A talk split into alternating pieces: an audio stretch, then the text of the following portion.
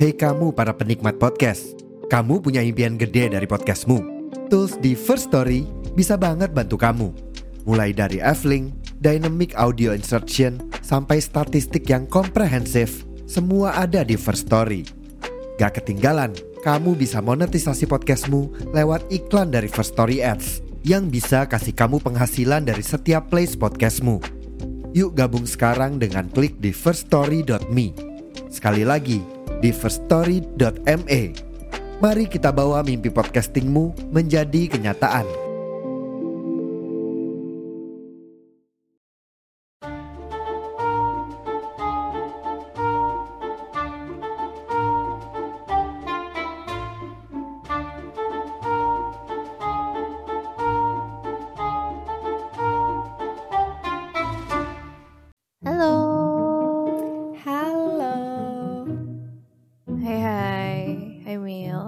Apa kabar? Hai San, baik, alhamdulillah. Alhamdulillah. Bagaimana? How are you? Baik juga alhamdulillah. Bagus, bagus. Bagus. Alhamdulillah belum kena corona, enggak ding, Eh, jangan. alhamdulillah jangan nggak kena corona. Oh iya ya. Jangan kena corona. Situation Iya. di tempat lo gimana Mil? Aman? Di komplek gue udah mulai banyak yang positif sih. Kayak Eh, tukang tuh banyak yang kena. Tukang tahu gue yang antar tahu tuh kena juga positif. Jadi gue nggak bisa beli tahu nih Iya sama-sama. sampai dua minggu. Ada juga tuh yang kena di ini kayak toko deket rumah gue juga sih. Dia jualan kayak Hmm. frozen food gitu juga kena. Tuh, Jadi gua nggak bisa yang kayak beli. gitu-gitu. Hmm. Jadi orang yang banyak keliling tuh kayaknya karena dia eh, apa mobilitasnya tinggi kali ya. Jadi Oh gampang iya bisa. kena dari mana dari mana gitu loh. Sian ya, semangat ya guys kalian yang Iya, stay kerjanya safe, stay luar- safe. luar. Mm-mm. Oke, buat episode kali ini kita mau ngomongin apa nih Mil? Kita mau bahas tentang eh, ini cornernya adalah invisible illness. Yes, welcome back to Invisible Illness. Oke oke oke, welcome. Nah sekarang kita mau bahas tentang apa invisible illnessnya. Invisible Illness ya. Karena kemarin kita udah ngebahas tentang neuropsychology, kita balik lagi membahas tentang mental illness. Mental illnessnya adalah gangguan kepribadian antisosial atau antisocial Oh. personality disorder. Gitu. Sebenarnya ini antisocial personality disorder ini nggak terlalu banyak diketahui gitu loh istilahnya. Oh. Menurut gue ya. Oh Orang- istilahnya ya, ah, ah, ah. Ah, benar. orang tuh lebih taunya istilah sosiopat atau psikopat ya Hmm. sih ya kan Benar, yang banyak orang denger ya. karena kayak di film-film gitu juga yang biasanya muncul kan term psikopat gitu-gitu kan tapi kalau antisocial personality disorder itu kayaknya nggak terlalu banyak yang tahu ya Iya, dan malah jadi beda gitu nggak sih artinya kalau yang mikirnya malah eh, gua sering ansos dipakai kan gitu. antisosial tuh. Nah, yang Padahal- kayak main HP sendirian tuh dibilang Iya, antisos. iya. Terus sebenarnya antisosial tuh bukan itu ya. betul bukan jadi apakah itu ASPD Nah, let's find out Nah, jadi ASPD atau Antisocial Personality Disorder ini adalah gangguan kepribadian yang ditandai dengan perilaku yang tidak mempedulikan atau melanggar hak asasi orang lain secara berkepanjangan. wow oke Jadi nggak peduli gitu ya Iya, jadi dia kayak ya nggak peduli sama orang lain. Bukan antisosial yang main HP terus orang lain dicuekin juga sih sebenarnya ya. well bisa sih cuman kayaknya nggak sesimpel itu Iya, nggak simpel itu. Nggak kayak kamu HP terus antisosial ya gitu. Nggak, nggak. Emang itu istilah sih antisosial. Cuma bukan ini gitu. Iya, beda, beda. Terus terus. Nah, jadi di DSM-5, sosiopat sama psikopat ini adalah dua jenis gangguan kepribadian yang termasuk ke antisocial personality disorder. Nah, eh, yang jadi persamaan itu mereka tuh karakteristiknya sama-sama suka menipu dan manipulatif, serta kasar dan cenderung kriminal I see. gitu. Cuma eh, dokter tuh nggak mendiagnosa orang sebagai sosiopat atau psikopat. Jadi mereka pakainya tetap antisocial personality disorder Mhm. Gitu. Jadi ada debat juga di antara ilmuwan gitu. Si psikopat ini termasuk gangguan kepribadian ini atau enggak? Karena psikopat itu merupakan gangguan yang dimiliki yang memiliki beberapa ciri yang sama namun dapat dibedakan dari gangguan kepribadian antisosial. Oh. Jadi dia tuh masih belum nggak tahu ya sebenarnya dia tuh sebenarnya masuk ke ASPD atau enggak gitu Mhm. psikopat ini. Mhm. Eh, terus orang dengan kepribadian antisosial biasanya tidak memiliki rasa moral dan nurani yang rendah serta perilaku kriminal, impulsif dan agresif. Mhm. Mereka melanggar hukum dan tidak merasa bersalah jika mereka melakukan sesuatu yang salah. kriminal yang nggak merasa bersalah Nggak merasa bersalah, nggak punya hati nurani. hmm, iya ya, bener nggak punya nurani hati nurani iya. Nggak Iya, ada rasa bersalahnya gitu kan? nggak punya hati lah istilahnya Nggak punya hati. mm-mm. kayak cold hearted terus terus Iya, cold hearted. Terus eh, sebenarnya kondisi ini itu berkembangnya itu dari pas masih kecil, childhood. Cuma nggak bisa didiagnosis sampai umur 18 tahun.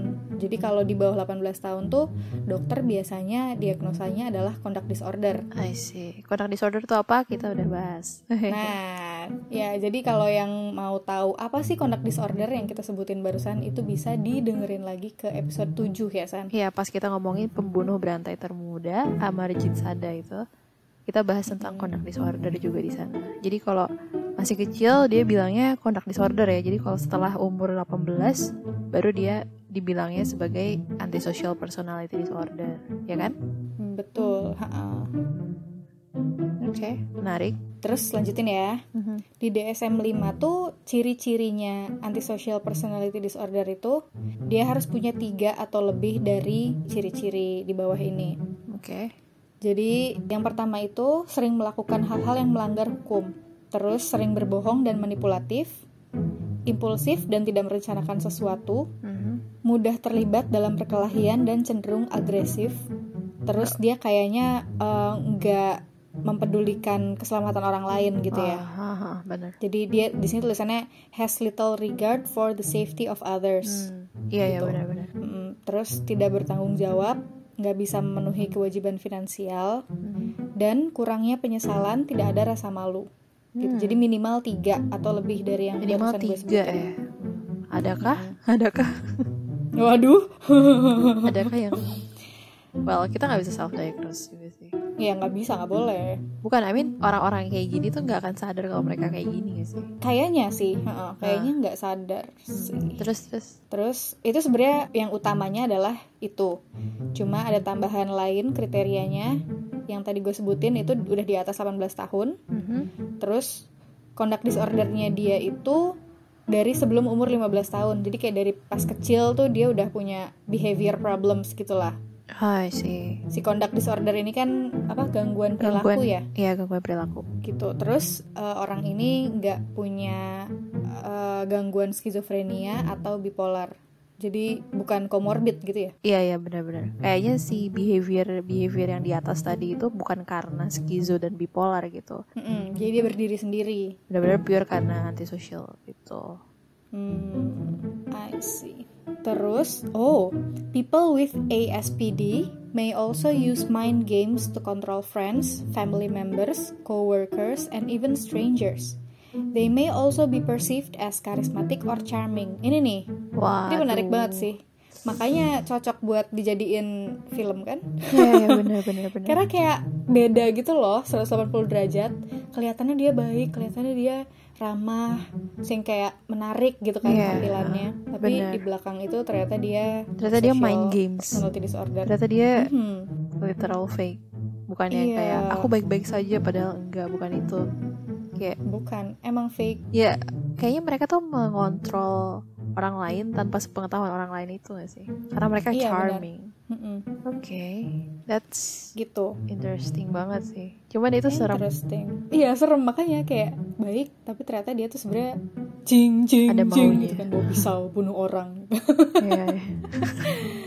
Kayaknya gak se ekstrim itu sih. Cuman ya for some cases probably. Iya Jadi psikopat sama sosiopat itu beda apa sama San? Oke, jadi ini tuh menarik nih, menarik banget. Soalnya waktu gue searching, itu tuh ada yang bilang psikopat dan sosiopat tuh dua-duanya sama-sama di ASPD atau antisocial personality disorder. Tapi ada juga yang bilang, tadi kan makanya lo bilang kan, ada debat antara ilmuwan. Kalau psikopat itu bisa dimasukin sebagai ASPD atau bukan. Karena psikopat itu berbeda sendiri gitu loh. Jadi psikopat itu people who demonstrate psychopathy gitu loh. Jadi kayak ada trait-trait tertentu yang ada traitnya di ASPD tapi sebenarnya beda gitu loh. Itu bisa dipisahkan walaupun ada yang bilang itu adalah sama gitu. Sama-sama di ASPD Oh gitu. Gitu. Jadi kayak banyak sumbernya yang bilang kalau ini sama-sama SPD tapi ada juga yang bilang kalau ini tuh berbeda. Dia personality disorder yang berbeda gitu. Hmm. Sebedanya tadi trait-traitnya itu apa? coba ya kita bahas ya. Tadi kan gue bilang kan psikopat itu people who demonstrate psychopathy. Yang dia mereka tuh uh, psychopathy itu sendiri adalah bukan diagnosa tapi set of traits atau sifat. Jadi kriteria untuk seseorang dibilang psikopat itu termasuk ciri-ciri psikologi dan ciri-ciri behavior. Sedangkan kalau kita mau tahu orang itu antisosial atau enggak, itu tuh cuma fokusnya ke behavior doang gitu. Hmm, Ngerti nggak? Oke, berarti kalau psikopat itu dia selain behaviornya ada eh, psikologisnya gitu ya? Eh tadi? Yes. Aha, ada ciri psikologisnya gitu loh. Kayaknya tuh psikopat tuh rumit banget. Serumit itu sampai dia tuh harus dipisahkan dari SPD gitu. Menurut gue ya. Jadi di sini juga ada yang bilang nih, sekitar 25% sampai 30% orang yang didiagnos memiliki ASPD itu juga memiliki trait psychopathy gitu. Tapi kita nggak bisa tahu seseorang itu punya trait psychopathy cuman dengan mengetes tuh orang punya antisosial doang atau enggak. Jadi ada Hmm. satu tools atau alat nama dokter biasanya tuh menggunakan sesuatu namanya Hair Psychopathy Checklist Revise. Itu list 20 karakteristik eh, yang bisa mendetermine nih orang psikopat or not gitu loh. Jadi kayak udah ASPD dites, dia tes lagi tes psikopat namanya Hmm. gitu. Wow, ribet ya? Ah, lumayan ribet. Nah, tapi itu biasanya untuk buat kriminal gitu loh. Jadi kalau misalnya seorang Hmm. kriminal dia skornya cukup tinggi dari list tersebut, dia dibilangnya psikopat gitu. Hmm, ya, Nah. kemungkinannya ya. Di sini juga ada Oke. kayak sumber-sumber yang ngasih tahu bedanya psikopat sama sosiopat. Yang paling sering gue uh, temuin nih di banyak artikel-artikel kayak WebMD, Very Well Mind, sama Healthline.com. Itu sosiopat sama psikopat itu beda, despite mereka ASPD atau bukan ya. Oke. Bedanya adalah yang pertama, sosiopat itu uh, biasanya lebih hot-headed. Kalau psikopat itu Hmm. biasanya lebih cold-hearted. Jadi sosiopat itu kan impulsif tadi lo bilang kan Oh, kayak impulsif dan dia nggak merencanakan sesuatu. Nah kalau psikopat tuh dia lebih tenang, lebih terencana. uh, tapi lebih menyeramkan ya? Iya, exactly gitu loh. Makanya dia tuh kayak super super rumit dan super serem gitu loh menurut gue ya. Hmm, muka dua, Muka dua narsisis, I guess. Terus kayak gak manipulatif, campuran, everything, manipulatif, bener-bener. gitu. Oke, terus terus. Terus um, sosiopat itu they make it clear they do not care about how other feels. Jadi kayak sosiopat tuh kelihatan banget mereka nggak peduli. Sedangkan psikopat tuh pretend to care. Wow, oke, It's so scary gak sih? so scary. Aha. Terus sosiopat tuh biasanya anger fits, kayak biasanya throw tantrum gitu-gitu. Sedangkan si psikopat enggak. Terus biasanya psikopat itu dia diklasified sebagai orang yang nggak punya hati nurani gitu kan. Nah, sosiopat tuh sebenarnya punya, walaupun sedikit rasa empati dan rasa remorse atau penyesalan. Jadi sosiopat tuh masih Oh. punya gitu loh. Sosiopat tuh menurut gue lebih mendekati orang normal daripada psikopat. Iya sih kalau dibandingin bener-bener. Iya, gitu. Sosiopat tuh biasanya kayak um, violent tetap, tapi kayak kalau psikopat tuh dia violent yang apa ya? Yang pokoknya keuntungan gue buat keuntungan gue gitu. Hmm. Gitu. Jadi kalau emotional attachmentnya kalau sosiopat itu bisa, maksudnya dia masih masih bisa punya Masih rasa walaupun sulit. ya kayak care atau something, tapi susah gitu ya. Iya, iya. Jadi kayak sosiopat itu kayak bisa maintain attachment tapi susah sedangkan kalau psikopat itu nggak bisa yang punya nggak nggak bisa ada attachment yang bisa. genuine gitu yang real Oh iya, nggak bisa genuine tapi Nggak dia bisa. pretend gitu pretend kan. ha. Oh, oke, kayak oke, banyak oke, psikopat oke. di luar sana itu yang kayak nikah punya anak tapi kayak they Hmm, don't hmm, hmm. have that kind of connection gitu loh Hmm. kayak relationshipnya tuh Oh, shallow fake gitu-gitu jadi kayak sulit lah untuk orang seorang psikopat ya which is sad Wah, honest. berarti malah sebenarnya kalau yang mendekati orang normalnya sosiopat kan dibanding psikopat, Hmm, tapi iya. kelihatannya gitu kan. Iya, iya. iya. Yang lebih mirip orang normal adalah yang psikopat gitu. Benar, benar kelihatannya. Wow. Wow, they are really Oh, manipulative. Kayak they pretend to be normal. Interesting. Heeh. Iya. Kalau sociopath, I mean maybe they pretend to be normal too, tapi kayak lebih punya conscience lah. Iya. Tuh. Jadi kayak basically si orang yang punya ASPD ini kayak mereka tuh tahu sebenarnya sosiopat ya. Mereka tuh tahu kalau yang mereka lakukan itu salah. Tapi they, Hmm. their morality is weak gitu loh. They have conscience. It's just not strong enough to stop their bad behavior Hmm. gitu. Ini untuk sosiopat. Tapi kalau uh, psychopath experts don't think they have conscience. gitu. Oke. Jadi kayak well Oh. it's scary. Semoga tidak ada psikopat di dekat kita. Iya. Benar Terus deh. Jadi yang agresif, yang hot headed malah psikopat. Apa Sosiopat, gimana? Ini psychopathy on the on the other hand is a strong predictor of aggression and violence over someone's lifetime. maksudnya tuh uh, kayaknya violent crime deh. You know. Psikopat. Kayak pembunuh berantai. Pembunuh yang sadis, yang Oh, terencana. Itu bukan sosiopat gitu. Sosiopat juga ada, cuman psikopat itu kayak lebih terencana gitu loh. Dan bunuhnya tuh I don't know ya. Tapi well nggak semua psikopat dan sosiopat itu pembunuh ya kawan-kawan. Iya. Ini kita ngomongin yang extreme case. Iya, extreme cases. Karena ada ini.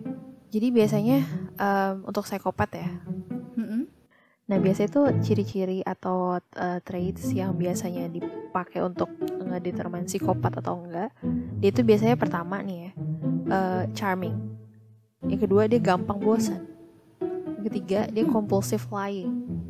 Yang keempat dia manipulatif. Yang kelima dia nggak ada guilty or remorse atau penyesalan. Terus uh, berikutnya dia kayak nggak ada reaksi emosional. Terus yang berikutnya dia nggak punya empati. Lalu dia biasanya memanfaatkan orang. Terus tidak menerima tanggung jawab dan punya banyak sexual relationship. Hmm. Kenapa ya? Gampang Karena bosan. mereka bosenan. I think so. Pertama mereka bosenan dan kedua mereka charming. And then they they seek Hmm. What they want gitu loh. Iya, jadi gampang aja kan Predator, cewek literal gitu predator misalnya. sama psikopat. Wow. Wow. Ya. Dan Oke. biasanya tuh uh, study mostly fokus ke male psychopath. Jadi psikopat itu biasanya satu persen dari general population. Tapi biasanya 20 Hmm. sampai 30 persen itu adanya di US prison. Hmm, yang ke rekor kali ya. Mungkin Maybe. di luar itu kan. Ah.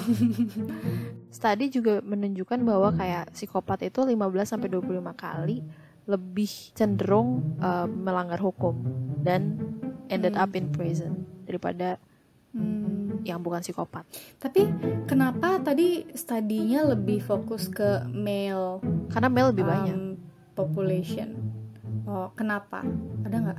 nggak tahu kenapa sih sebenarnya Eh, intinya satu persen dari populasi itu adalah psikopat dan dari populasi itu lebih banyak cowoknya daripada ceweknya. Hmm. gitu. Tapi di sini juga gue nemu nih ada research bilangnya kayak gini. Male psychopath itu biasanya pathologically narcissistic. Kalau female Hmm, psychopath biasanya malignant form of hysteria. Jadi dia lebih Oh, I don't know oh. nggak narcissist gitu loh I think ya. Tunggu, histeria ini histeria tuh yang kayak gimana? Kayak uncontrollable uncontrol Berarti lebih ke sosiopat. karena lebih emosional gitu loh cewek Iya ya kan? kan? Heeh.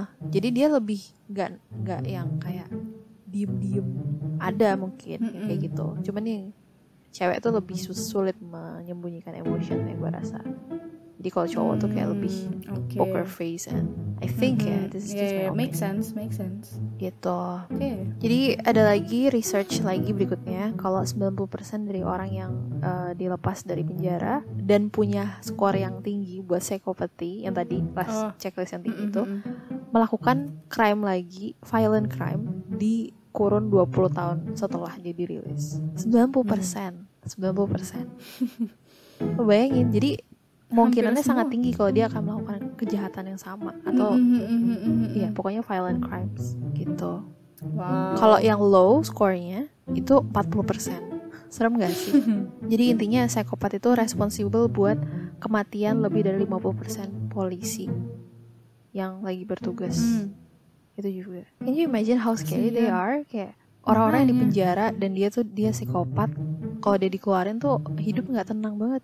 Karena mereka kemungkinan besar akan melakukan kejahatan gitu loh. Tapi ini mental illness kan, maksudnya bukan mereka yang pengen juga gitu loh. Ya Kasihan well. gak sih? Nah, tapi kita harus lihat dulu nih gara-gara siapa. Hmm, Gara-gara siapa? Oke, Coba. jadi ada beberapa orang bilang sociopaths are made and psychopaths are born. Oh, Jadi bedanya tuh mereka kalau sosiopat itu dari lingkungan gitu ya mhm. Istilahnya. Kalau psikopat itu emang dari lahirnya kayak gitu. oh no. Tapi mungkin nggak nggak segeneral itu kali ya maksudnya kalimat ini. Iya sih benar. Hmm.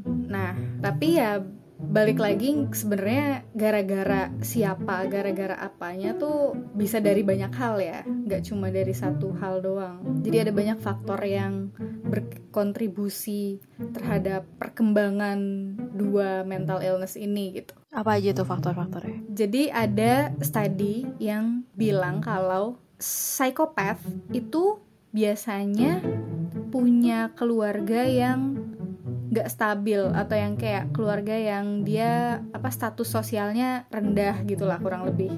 Yang dia prone to violence. Ah, jadi kayak terpapar sama hal-hal yang buruk gitu. Dan banyak yang eh, orang tuanya itu mereka substance abuser.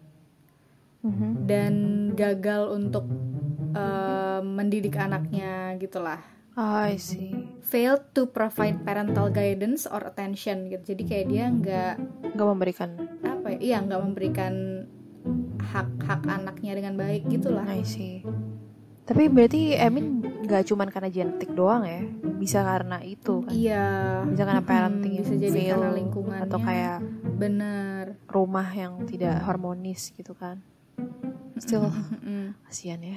tapi sedihnya karena ini bisa jadi cycle you know kayak jadi bukan genetik sih Iya. tapi diturunkan karena memang dia memang si, lingkungan lingkungannya situasinya dia di situ gitu kan Mhm, mhm.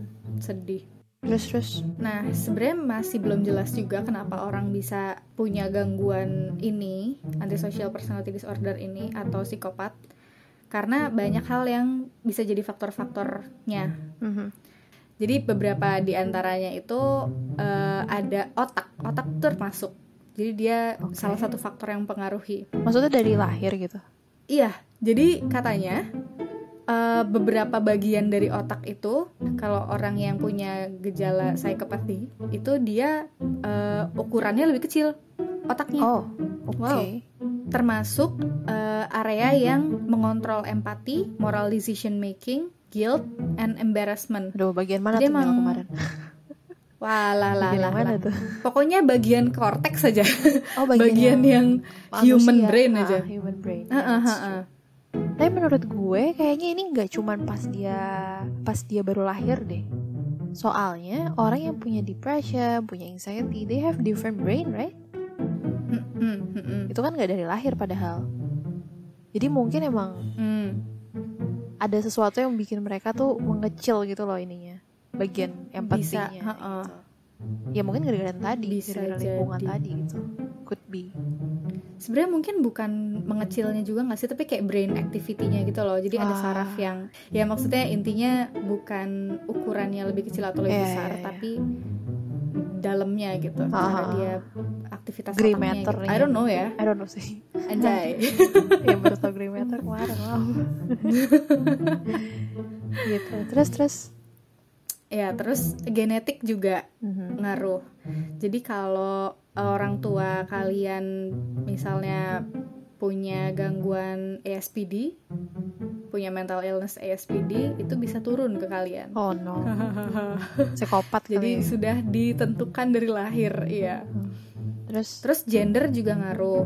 Jadi Oh, yang katanya, Mm-mm. katanya cewek tuh bisa juga kena ASPD, tapi lebih banyak eh, yang Cowok. menderita ASPD itu cowok. hmm, sama uh, lingkungan atau environment gitu itu ngaruh juga Oke, okay.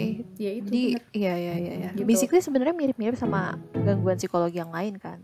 Karena iya karena emang kayaknya campuran dari semua itu sih nggak ada yang kayak satu hal yang menyebabkan Iya. gitu mungkin ada eh nggak tahu sih. Tapi ini maksudnya interestingly genetics juga play part gitu loh. Kalau orang tua lo kena, lo juga bisa kena. Mm-mm. gitu. Mm-mm. ternyata Terus ini bisa sembuh gak sih? well susah sih di treatnya Hmm.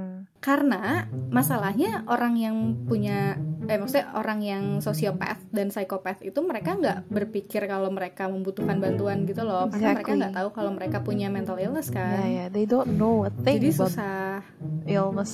Kayak Hmm, narsisis gitu mana tahu sih kalau mereka narsis. Iya biasanya yang narsisis juga nggak ngeh kalau oh gue tuh narsis gitu. Kayak Iya, you know. orang sombong nggak tahu kalau mereka Gitu. sombong, I guess. Ah bener Terus, sih. terus. Sampai orang lain ngasih tahu kan kayak Iya. lu nggak boleh sombong. Terus kayak oh iya iya ternyata gue. Iya, iya. gitu. refleksi diri itu susah untuk orang-orang yang kayak gini. refleksi. Mm-mm. Nah tapi karena simptomsnya itu bisa dilihat, bisa kelihatan dari pas mereka masih kecil. Jadi sebenarnya sih kalau bisa gitu ya, pas udah muncul tanda-tanda itu, orang tuanya eh, langsung menindaklanjuti nih, Ah, jangan iya, iya. dibiarin Kayak aja. Pas conduct disorder, nah itu si Amarjid Sada tuh Mm-mm. harus di Nah, harus coba om ditangani tante, baik. Iya. Heeh, jangan dibiarin kayak gitu kan sekarang dia udah gede nggak tahu di mana kan sekarang ayo lo. Iya makanya jangan-jangan dia udah vaksin belum? di India lagi parah. Wah iya bener Apa kabar Amarjit? udah udah terus terus. Oke Jadi sebenarnya nggak ada bukti yang bisa me- menunjukkan kalau uh, ada satu treatment yang bisa menyembuhkan Hmm. mental illness ini gitu ya. Tapi mereka bisa cobain talk terapi Ah, buat oke. apa sih kayak addressing anger issues-nya dia dan Oh. mungkin mental health yang lainnya gitu. Jadi Kalau mereka agresif gitu emang ya. talk terapi tuh membantu, heeh, Anger management ya. heeh, kurang lebih lah gitu kayaknya. Terus ada lagi. Oke, jadi eh, kalau medication juga sebenarnya dia bisa membantu untuk behavior problems kayak agresi, depresi gitu kan. Ah, Tapi nggak bisa menyembuhkan antisocial personality disorder atau psikopati. Jadi mereka mungkin membantu buat mengurangi agresinya aja dan gitu ya. Tapi ya. Dan depresinya. Tapi kayak buat sembuh total dari ASPD ini tuh nggak bisa sih kayaknya. Sampai sekarang sih belum ada Damn. drugsnya. Tuh, That's kasihan ya. Iya, kasihan. Pertama mereka tuh genetik. Mm-mm. Kedua mereka nggak bisa sembuhin. Iya, heeh. It's for life gitu. How sad. Iya, sad. Jadi gimana kalau misalnya kalau misalnya nih misal nih tetangga gua ada yang psikopat gitu, gue udah melihat tanda-tandanya dia bla bla bla gitu, gue punya bukti kalau dia adalah psikopat.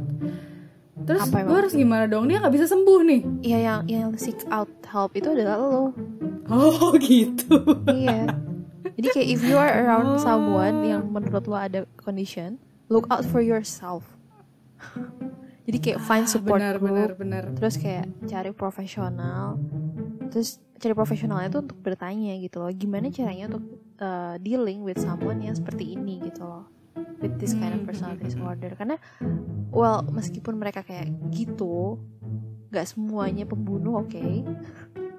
Nggak semuanya Iya uh, bener, nggak semuanya pembunuh. murderer, nggak semuanya killer or murderer gitu. Nggak semuanya. Jadi mereka tuh mungkin agresif. Tapi tadi kan agresifnya bisa diringankan ya kan?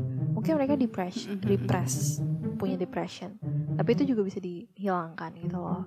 Kayak mungkin mereka anger managementnya nggak bagus tapi itu juga bisa disembuhkan dengan talk terapi bagian itunya gitu loh. Jadi kayak Hmm, they benar, can live benar. Slightly bit normal gitu even though they cannot apa namanya be 100% Iya.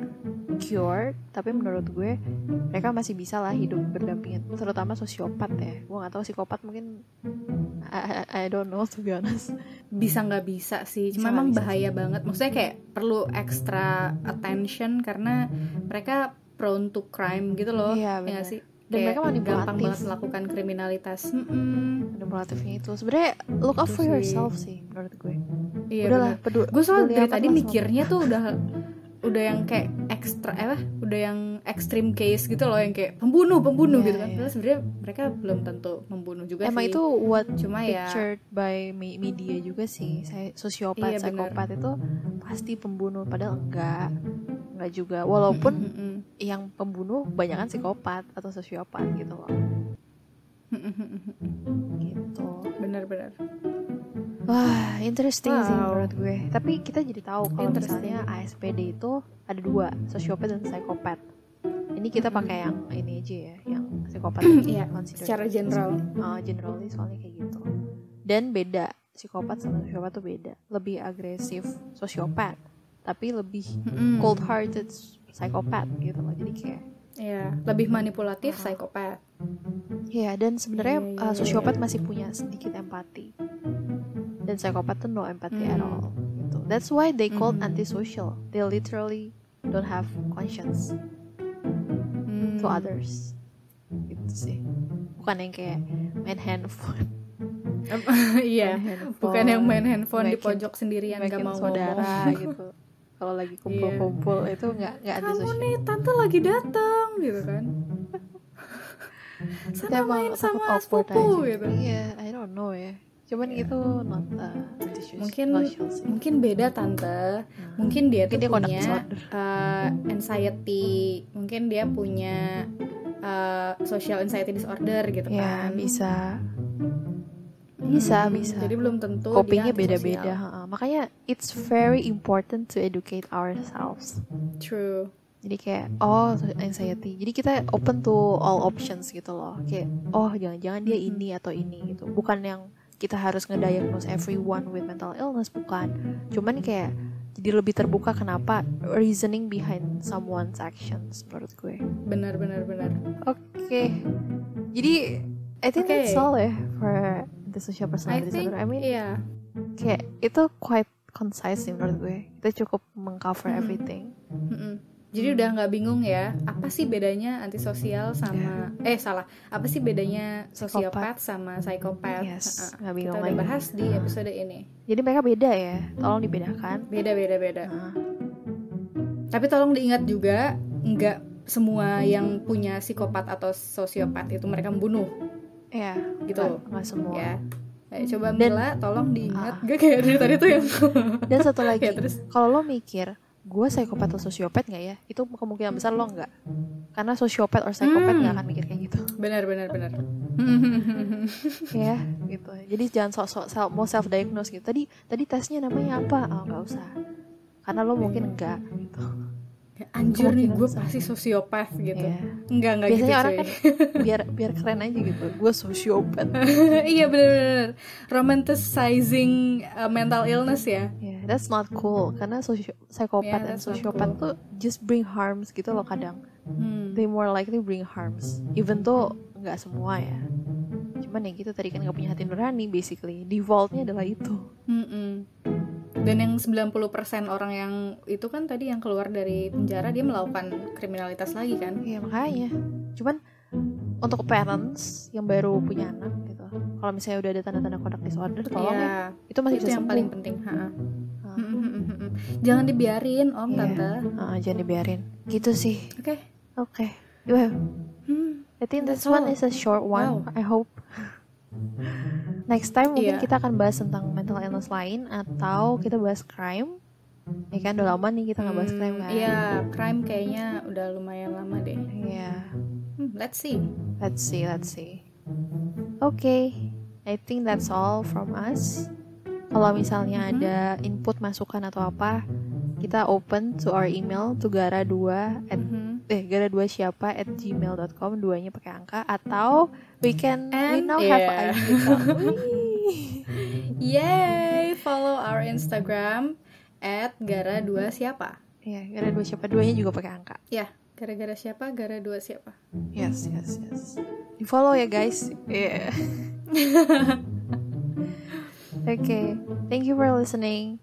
We'll see you guys in the next episode, whenever and wherever that is. Yeah, stay happy, stay healthy, stay stay safe. safe, and stay sane. Yes, stay sane. That's important. Yep. Okay, dadah. Okay, goodbye.